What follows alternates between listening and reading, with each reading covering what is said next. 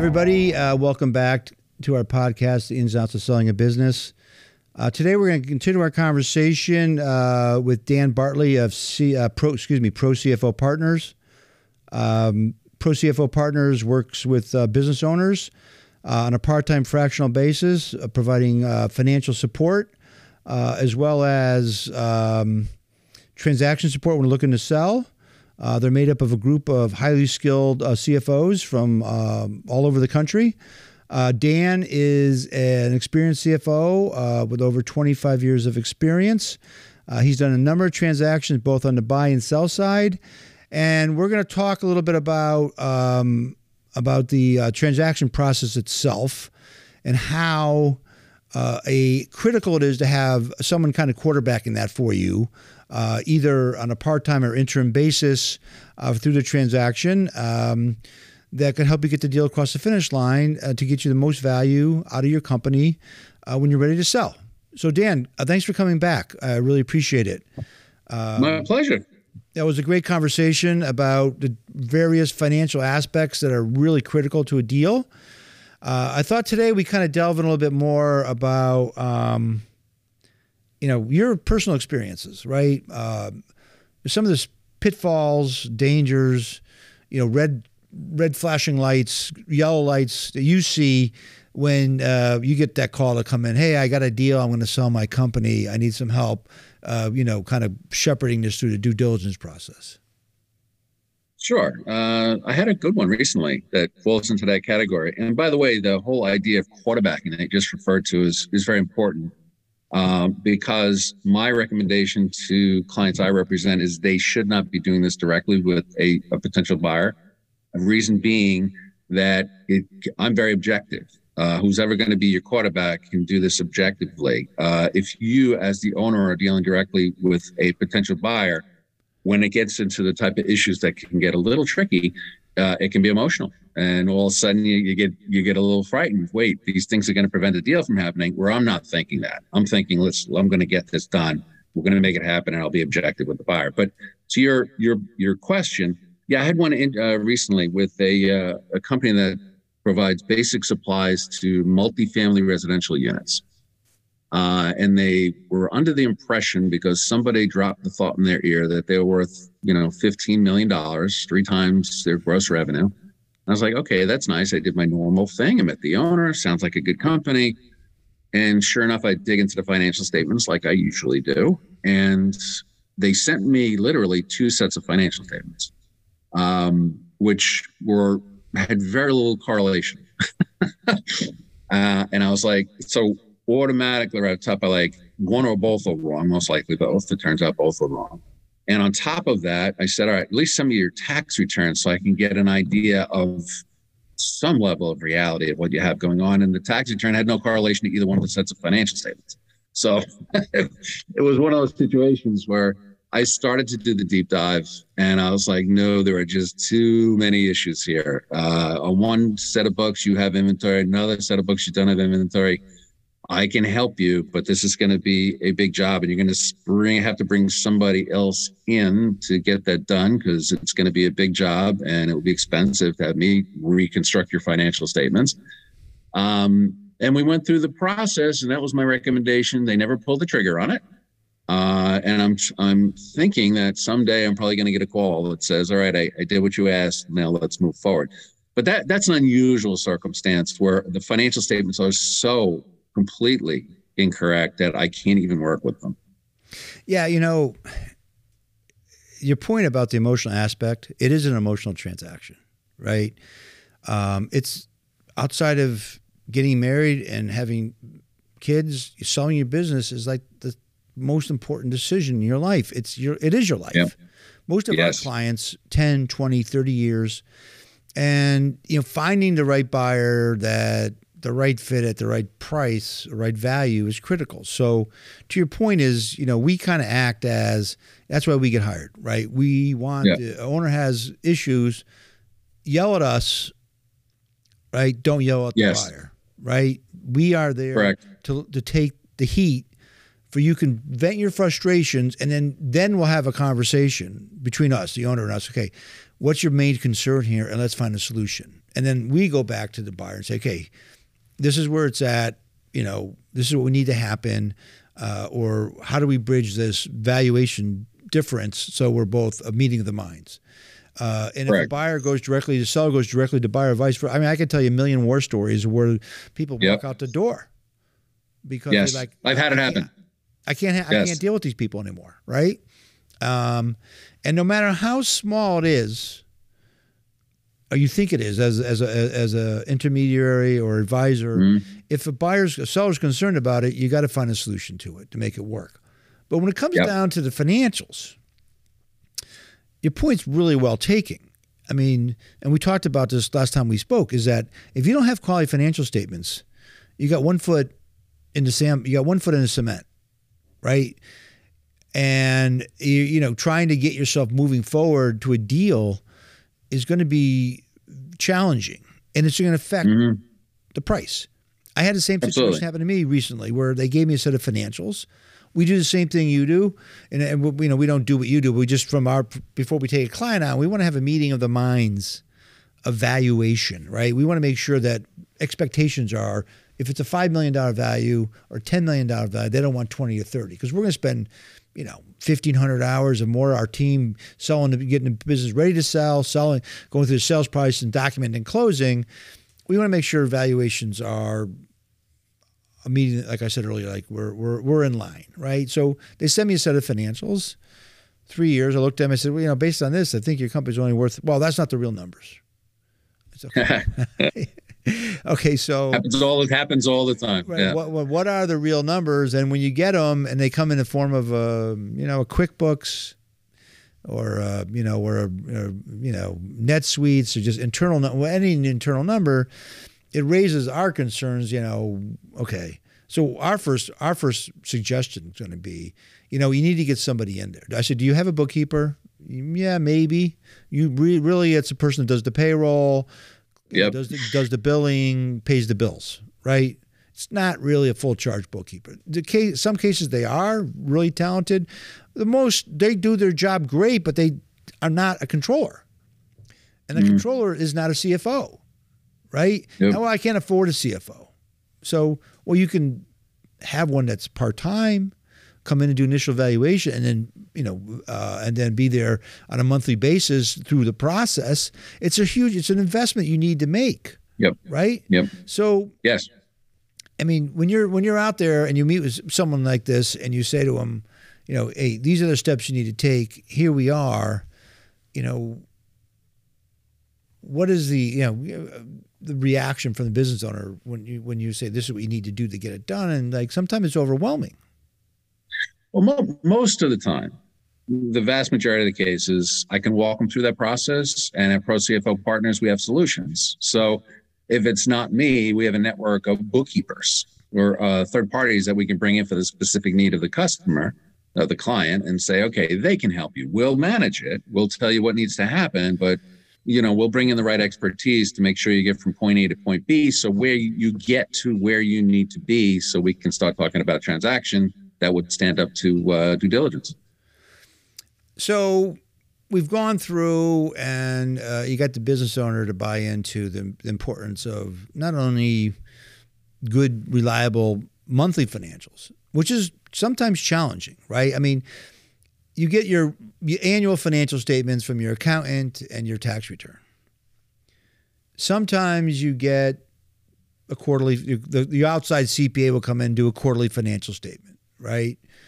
But when you get into the transaction, it's like it's not annual; it's monthly, yes. right? It's, it's yeah, my, yeah, Keith. That that's funny you should say that because that's actually perhaps my favorite part of getting involved with a new client is exactly what you're describing, and that's why I do the monthly for three years. And after I do that, I do my own scrub, my own deep dive to figure out, okay, this is my business. What do I think this really looks like? And one of my most enjoyable meetings with a new client is the meeting that happens immediately after, where I walk them through my findings because you know the, it's an eye opener. The the owners, a hundred percent of the time, is information that I'm finding that I'm bringing to their attention that they're like, really, I didn't know that, and I'm like, yeah, Really, it's right. there. Let's let's talk about it. Let's figure it out. Let's do what we need to do to to to straighten the situation out and get more accurate information and make sure you're as profitable as you you could be. And it's it's an absolute. I got to admit, it's an absolute pleasure. I love dealing with the owners because they appreciate it. Yeah, they need. Everybody needs the, more timely information, the more you can react to and make make adjustments. Right? Nothing's perfect. I mean, I'll give you an example: is um, you're pounding out parts, and your gross margin is only like twenty percent, right? And you don't know that because you're not really looking at numbers right. for six months, exactly. and then you realize that your bottom 20 SKUs, you're losing money on. Yeah. You know, but you but you've already just produced you know three million dollars of this product over the year, and it's like okay, that's why my my my competition is doing a twenty percent margin, net margin or EBITDA margin. I'm doing ten. Why? Right? And so the value, what kind you know, when you get in the weeds and start looking at SKU SKU analysis, profit by part, profit by division, uh, you know, profit by whatever. I mean, that information is going to drive value, and the quicker you can react to it, the better. No, hundred percent, hundred percent, and and as importantly for my clients, you know, I always say, and I know it's a little sacrilegious, to cash is God. So what I do is I do a projected cash flow for each of my clients, and one of the drivers is what you just described. So I'm like, okay, if you, you your margin is X, this is what I project your cash is going to look like for the next year, two years, three years, whatever period of time we want to do. And all of a sudden, your margin is not X, it's Y. It's not 36%, it's 27%. Guess what? What happened to your cash over time? It just exploded in a downside where all of a sudden it gets to be a little tricky where I'm like, we got to fix this. You got to restructure your organization because the margin you thought you were achieving, you're not. And by the way, this does happen and fairly often where we have to make those adjustments and that's where we come in with our advisory services. We make those adjustments, say, listen, we really got to take a serious look at the business. You're overstaffed. You're not going to make money if you keep driving these margins. And it looks like those margins are your margins, you know, and I don't know, you're not getting more buying power. So it seems to be what it is, is what it is. Yeah. So it's critical because, I mean, again, we're in due diligence with, with a potential buyer, and they're going to ask the same questions there. You know, can you provide us with a detailed analysis of margin by product line, margin by SKU, uh, um, et cetera, et cetera? And some, you know, a lot of clients don't have that, believe it or not, right? They say, well, most don't. I, I have sales, yeah. right?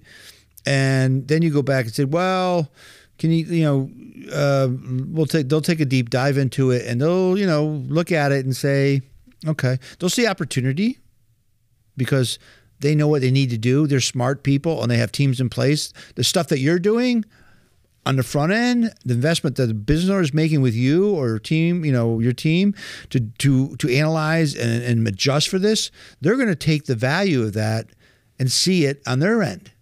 And they're going to say, look, we can buy the company for X today because it's underperforming and we can tweak X, Y, and Z.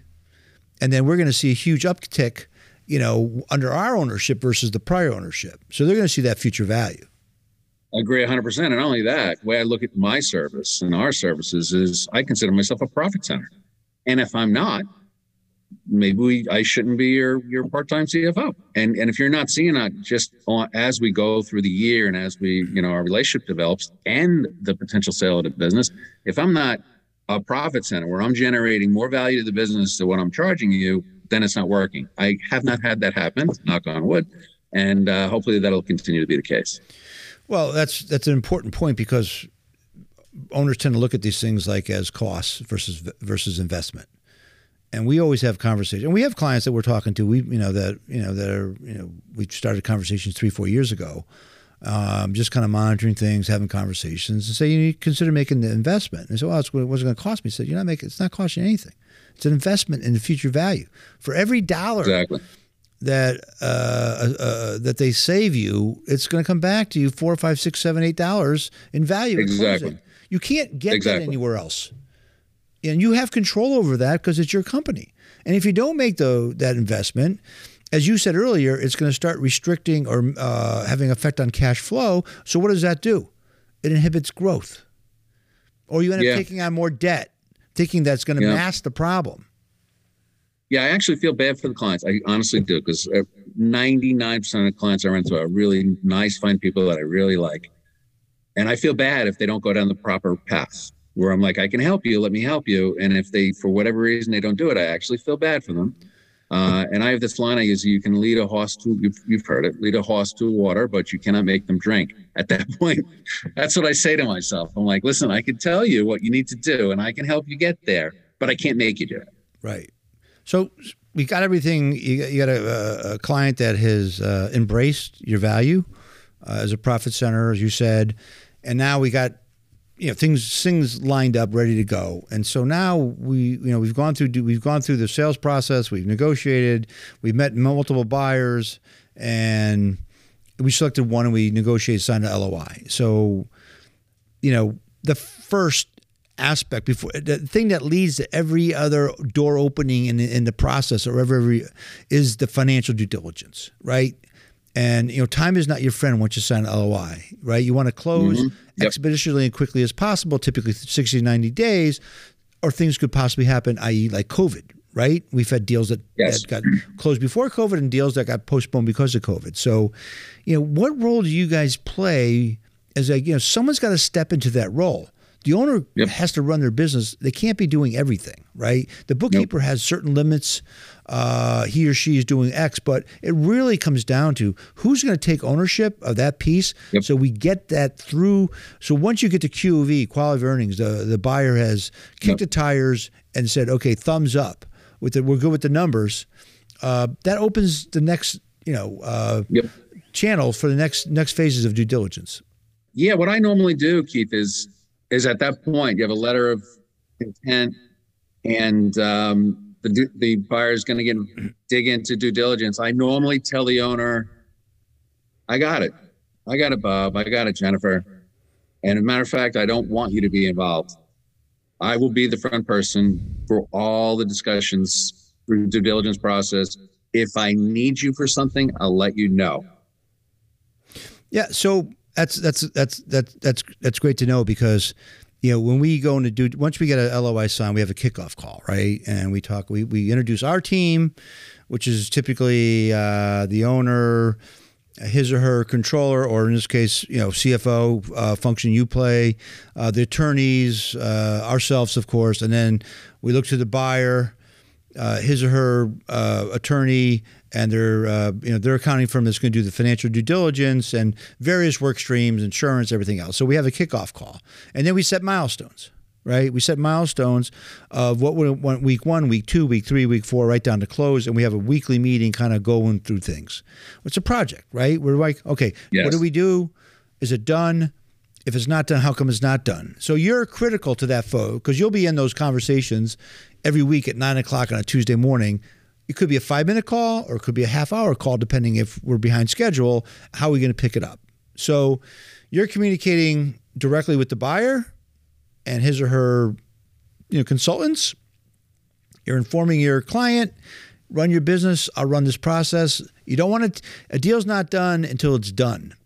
Right? 100%. you know, you don't want to yeah. be in a situation where you've taken your foot off the gas, so to speak, because you're not just doing your due diligence, you're also still doing your other work for him or her, right? Yeah.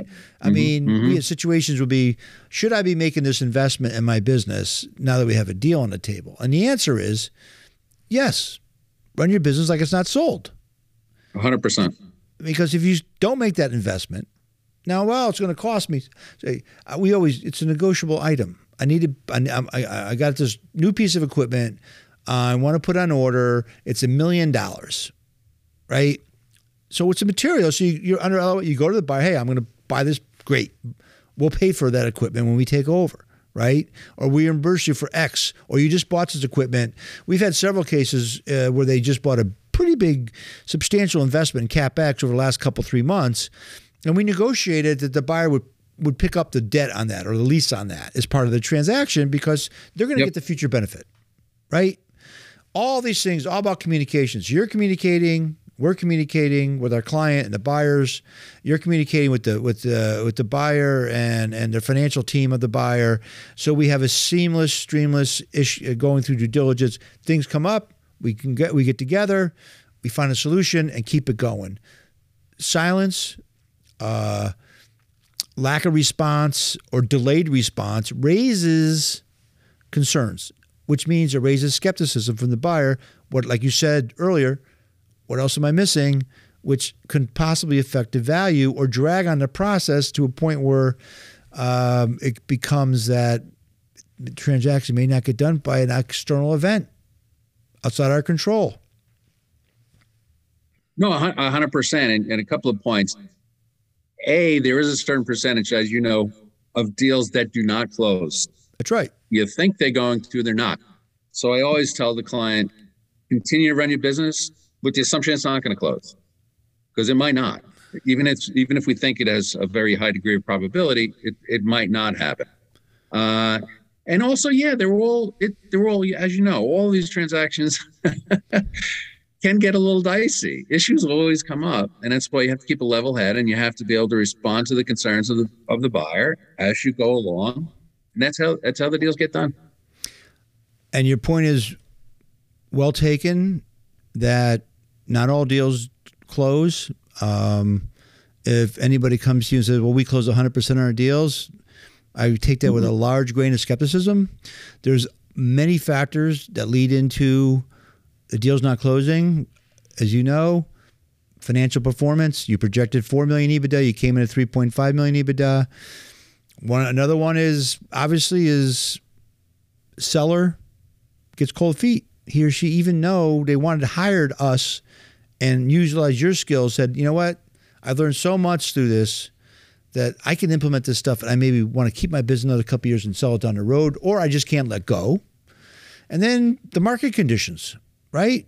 Or things mm-hmm. are. I mean, uh, yep. skepticism in the market, uh, even though you have a deal on the table, things could change that uh, gets the buyer scared and they decide to back out or the seller back 100%. Out. So yeah. those are things or, or, you- or the buyer on their ends had assumptions about the ability to get debt to support the transaction and they couldn't. Right. That does happen. They they might have investors who are are part of the transaction back out. They could have uh, debt, and that's you know you know how banking conditions change very quickly. All of a sudden, they just can't do the deal because they couldn't get the debt that they thought they were going to get. So Dan, greatly appreciate your time. This has been great uh, for audience. Uh, Dan Bartley, he's a principal with Pro CFO Partners. Uh, they're a, a, consulting firm that provides financial support and uh, reporting, uh, cost containment, uh, revenue modeling, projection, projections, planning, budgeting, numbers numbers of services to their, their clients, mainly family close held businesses. Greatly appreciate your time um, and uh, look forward to seeing you again soon. My pleasure, Keith. This was this was enjoyable. Great. I'm happy to come back if you ever would like to have another conversation. We we will probably do that down the road. We uh, maybe get to talk a few war stories together. And uh, and thanks again. Uh, thank you for being with us today. Again, my name's Keith D. I'm president founder of Osage Advisors. Uh, if you'd like to listen to other episodes of our podcast, you can uh, view it at our YouTube channel, The Ins and Outs of Selling a Business, by hitting the, uh, hitting subscribe button. If you have any questions, uh, feel free to give me a call at 860 767 3273, extension 1001, or shoot me an email at kdee at osageadvisors.com. To learn more about Osage Advisors and our services to business owners looking to sell, you can also visit our website at osageadvisors.com.